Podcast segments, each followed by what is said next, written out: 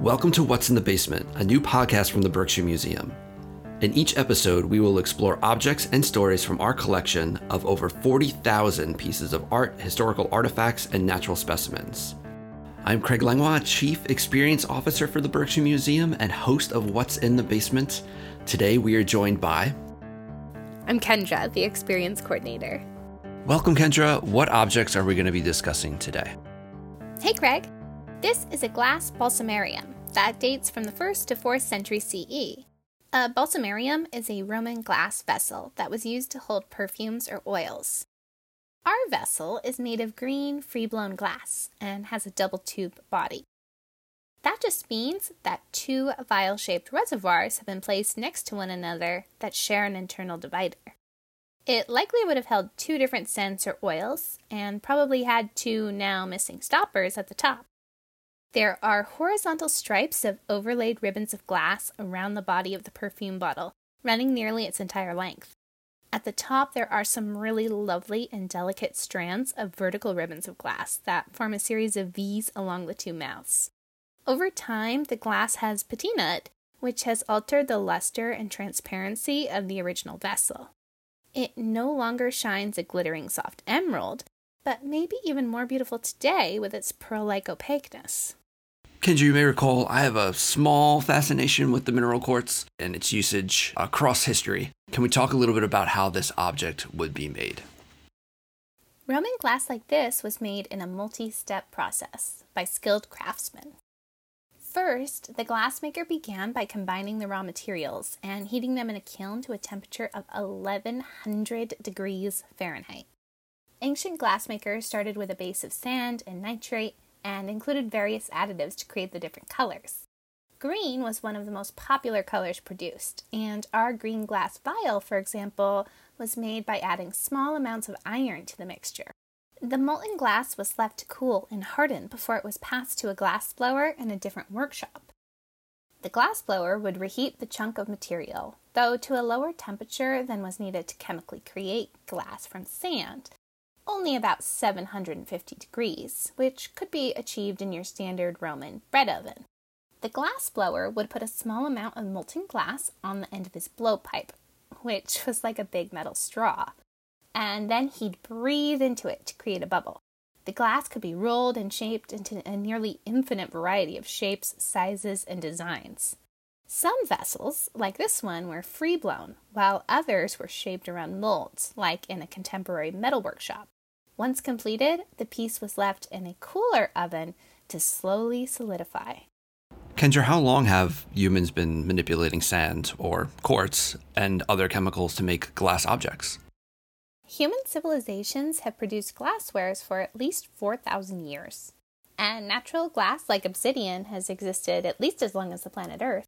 Before the first century CE, though, glass was a luxury product made through an arduous process and available to only the upper echelons of society.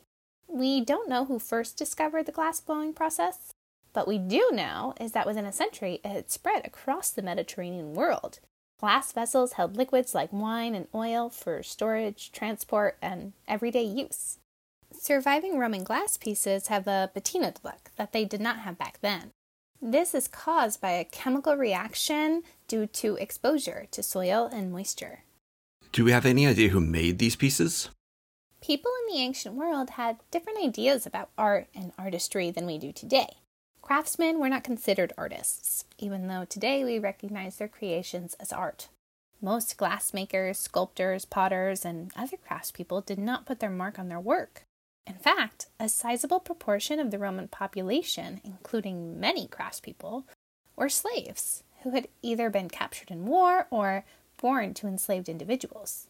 Only two ancient glassmakers are known to have signed their pieces, making those extremely rare and valuable.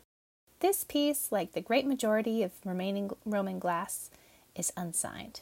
After the discovery of glass blowing in the first century BCE, it quickly caught on, and many individual workshops opened across the empire, mostly in the desert region of Syria Palestine.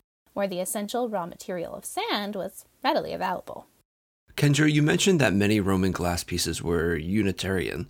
Like plastic cups and pitchers are common household objects today. How common would a balsamarium like this be in ancient Rome? Something like this would be part of a person's daily ritual. It was common practice to bring your balsamarium with you for your afternoon at the bathhouse, and regular visits to the bathhouse were important in Roman culture. These gendered spaces were as much for hygiene as they were for socializing. After a relaxing dip in a hot spring or warm water brought in from an aqueduct, your average Roman would redress and dab themselves with their perfume. Kendra, we're looking at an object that is roughly 2,000 years old. As always, our last question on what's in the basement revolves around the concepts of relevancy. How is this relevant to today's audience? When the anonymous craftspeople of ancient Judea discovered the secrets of blown glass, they probably didn't realize that the process they invented would still be used all these years later for much the same purpose. There have been improvements and refinements along the way, but glassblowers today still use many of the same materials and techniques as those ancient people. Roman glass has been found throughout the entirety of the Roman Empire, extending from the British Isles to the Middle East.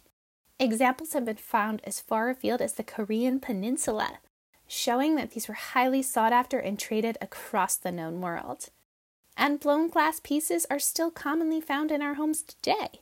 This piece not only connects us with our past, but also offers a new appreciation for the objects we use every day.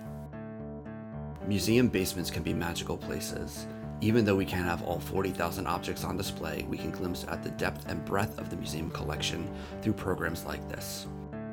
I'm Craig Langlois, Chief Experience Officer for the Berkshire Museum. I hope you can join us for future episodes of What's in the Basement.